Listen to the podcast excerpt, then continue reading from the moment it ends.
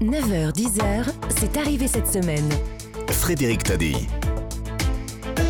Hervé Le Bras, bonjour. Bonjour Frédéric Taddeï. Vous êtes démographe, historien et vous publiez un atlas des inégalités chez Autrement. Mais je voudrais d'abord m'arrêter sur la tribune que vous avez publiée cette semaine dans Le Monde, où vous soulevez un lièvre, encore un, sur la réforme des retraites qui devrait intéresser les auditeurs d'Europe 1. D'après ce que vous dites, l'urgence de la réforme des retraites défendue par le gouvernement qui prévoit un déficit du système de 12 milliards d'euros en 2027. Il est totalement arbitraire. Le gouvernement a choisi l'hypothèse qu'il arrangeait. Il aurait très bien pu en choisir une autre, qui n'est pas moins probable et qui aboutit, non pas à un déficit de 12 milliards, mais à un bénéfice de 12 milliards. Oui, alors c'est un peu plus compliqué parce qu'il faut regarder en détail le rapport de ce fameux Conseil d'orientation des retraites, le COR. Et il a un certain nombre d'hypothèses pour l'évolution de l'espérance de vie, pour l'immigration, pour le taux de chômage, pour la productivité. Ouais. Quand il met toutes les hypothèses dans chaque secteur, il dit c'est aussi probable. Donc ça fait au total, quand vous les combinez, ça fait 108 hypothèses. Il en a testé que 8. Dans le rapport du COR, vous voyez les 8, et ces 8... sont un peu tendancieux, c'est-à-dire au moins dans le cas démographique, c'est les pires. Il n'a pas mis les hypothèses qui auraient été favorables aux retraites, c'est-à-dire, il faut bien le dire, c'est une plus faible progression de la mortalité, mais j'avais déjà attiré l'attention sur ce point, parce que l'hypothèse de baisse de mortalité est vraiment très généreuse. Donc, du coup, quand vous refaites tous les calculs, ce que j'ai refait les calculs des 108 jusqu'en 2032, des 108 cas possibles, et là, l'écart entre les deux extrêmes, c'est 70 milliards. Donc 70 milliards d'euros. Plus ou moins 35 milliards, c'est ce qu'on appelle la fourchette. Donc, quand vous avez une telle variabilité, surtout, disons, sur une dizaine d'années, ce qui n'est pas étonnant d'ailleurs, on ne dit pas qu'il y a urgence, on dit... Attendons un petit peu de voir comment les choses vont se préciser, parce qu'après tout, on peut réunir le Parlement l'année prochaine, ou dans 2 ans, ou dans 3 ans, si vraiment 2032 ou 2030 s'annonce un petit peu difficile à résoudre. En fait, ce que vous semblez confirmer, c'est que le gouvernement a choisi l'hypothèse qu'il arrangeait pour résoudre un problème de finances publiques, pas un problème de système des retraites. Absolument, absolument. Et je pense qu'il y a là-dedans, il y avait au départ une volonté du gouvernement qui est de plus long terme de rééquilibrer le rapport entre les jeunes et les personnes âgées. Parce que vous savez qu'en France, le revenu moyen d'un retraité est un peu supérieur au revenu moyen d'un actif. En revanche, le taux de pauvreté des jeunes, c'est 2,5 fois le taux de pauvreté des personnes âgées. Donc c'est vrai que globalement, il y aurait un rééquilibrage à faire, mais le rééquilibrage, c'est ce qui était prévu au fond dans le système à points. Et je ne comprends pas qui n'est pas repris. Ça avait été voté, en plus. Il n'y avait qu'à reprendre. Mais là, ils se sont mis dans une affaire invraisemblable. Je pourrais en parler beaucoup plus.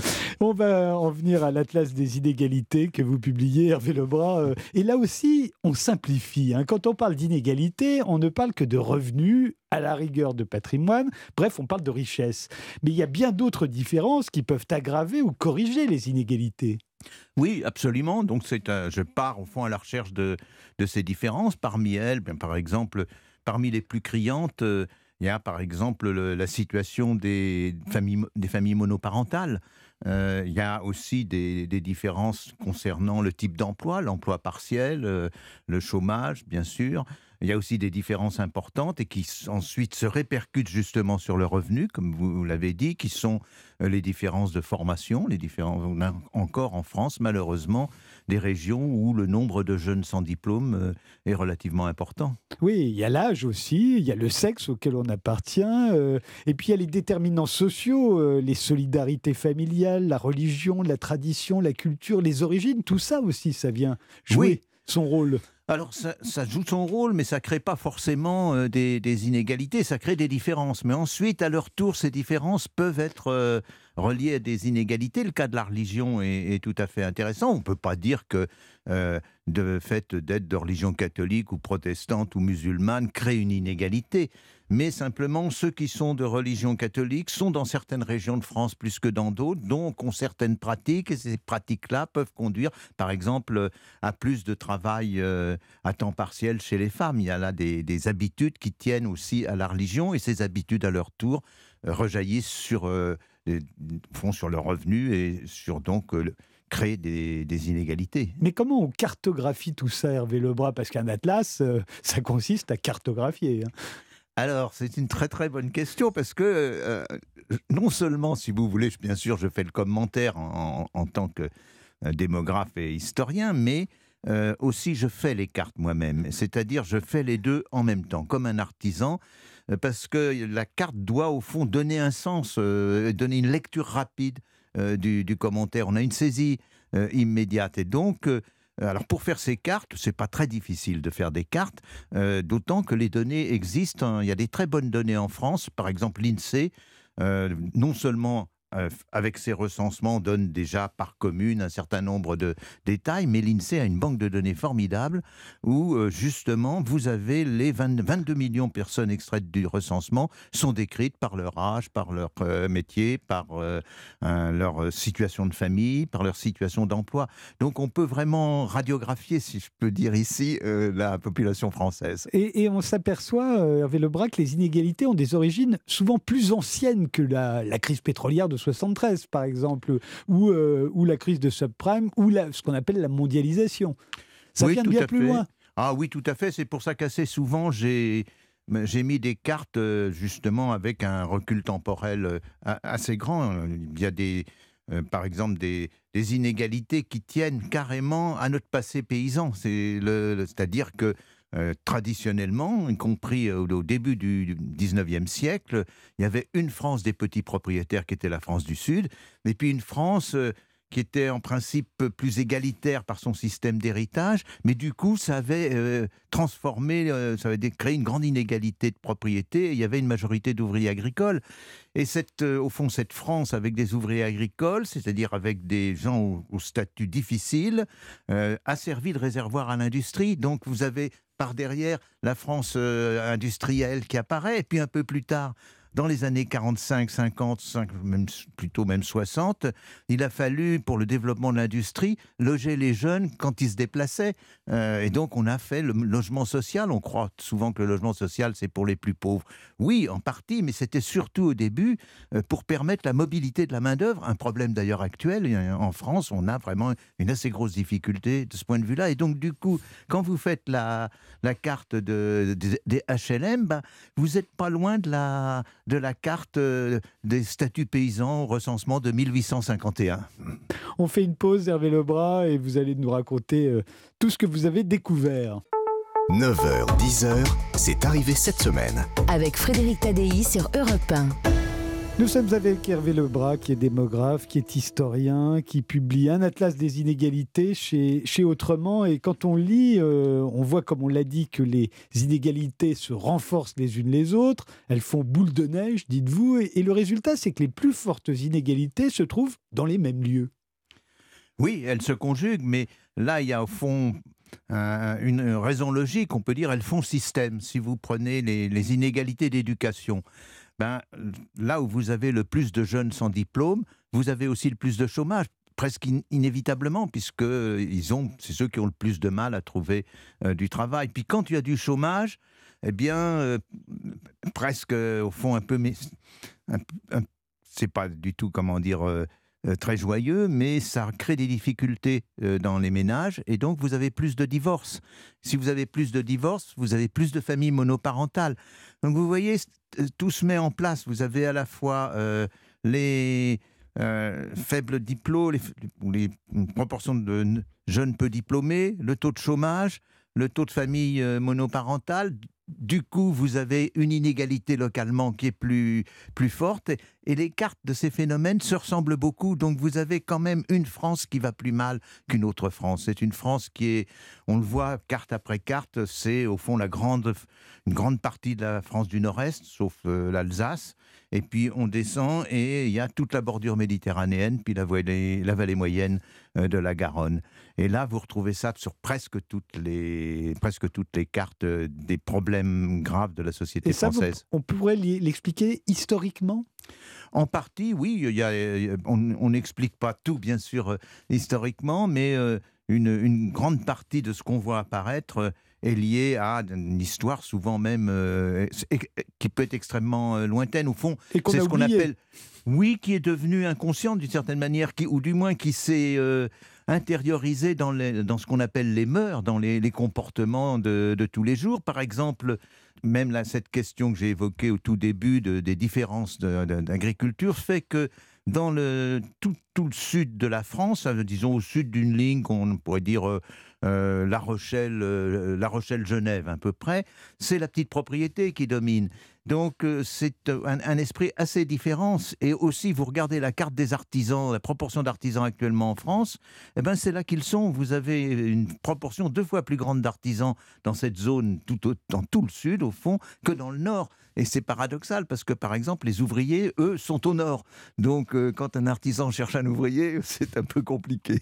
En corrigeant les inégalités de revenus, on croyait qu'on limiterait les autres inégalités. Mais ce n'est pas sûr, en fait, dites-vous. L'inégalité de revenus est elle-même la conséquence des autres inégalités. Absolument, tout à fait. C'est-à-dire qu'il faut prendre à la base ce qui se passe de façon profonde dans la société, notamment dans cette question d'éducation. C'est une des questions qui est importante pour la France. Alors, en outre, il y a des paradoxes. Je tente d'en montrer certains dans l'ouvrage, mais inégalité de revenus, on a l'impression que là aussi c'est figé. Effectivement, si on trace la carte des inégalités de revenus, ce qu'on appelle le revenu médian par commune, elle est assez stable. Mais quand on fait la différence, quand on regarde ce qui s'est produit depuis une vingtaine d'années, là on a une surprise.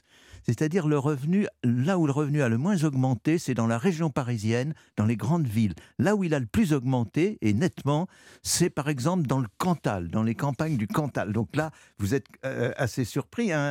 Un économiste géographe, Laurent Davzi, avait déjà signalé ça dans un livre. Et curieusement, par exemple, quand on a parlé des gilets jaunes, on a dit c'est là que ça va extrêmement mal. Ben, les gilets jaunes se trouvent dans des régions où le revenu a le plus augmenté depuis 20 ans. Alors, ils ont bien sûr beaucoup d'autres problèmes. On ne va pas refaire l'histoire des gilets jaunes, mais c'est pour vous montrer que quand on entre dans le détail au fond des chiffres, on a des surprises.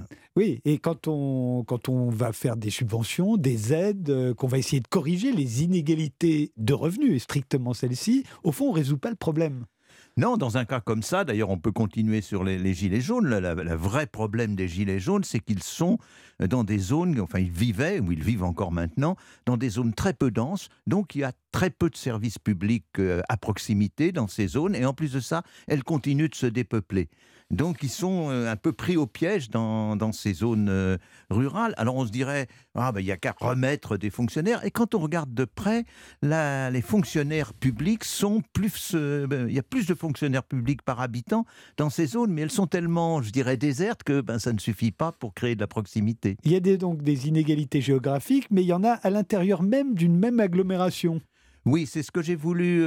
montrer, c'est qu'il y a différentes échelles. Donc il y a une échelle, même au début, j'ai parlé par exemple d'une grande zone nord-est de la France. Voilà, on est à grande échelle. Puis on descend au département, aux communes.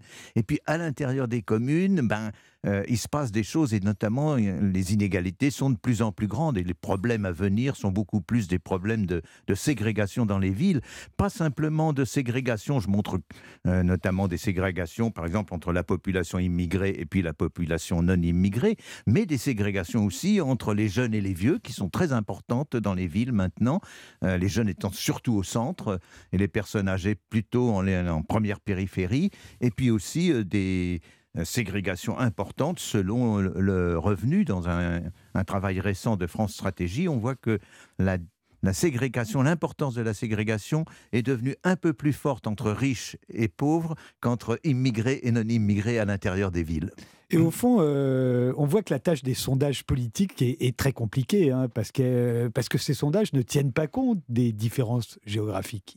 Oui, vous avez tout à fait raison. Le sondage, par principe, c'est très utile, souvent un sondage, mais par principe...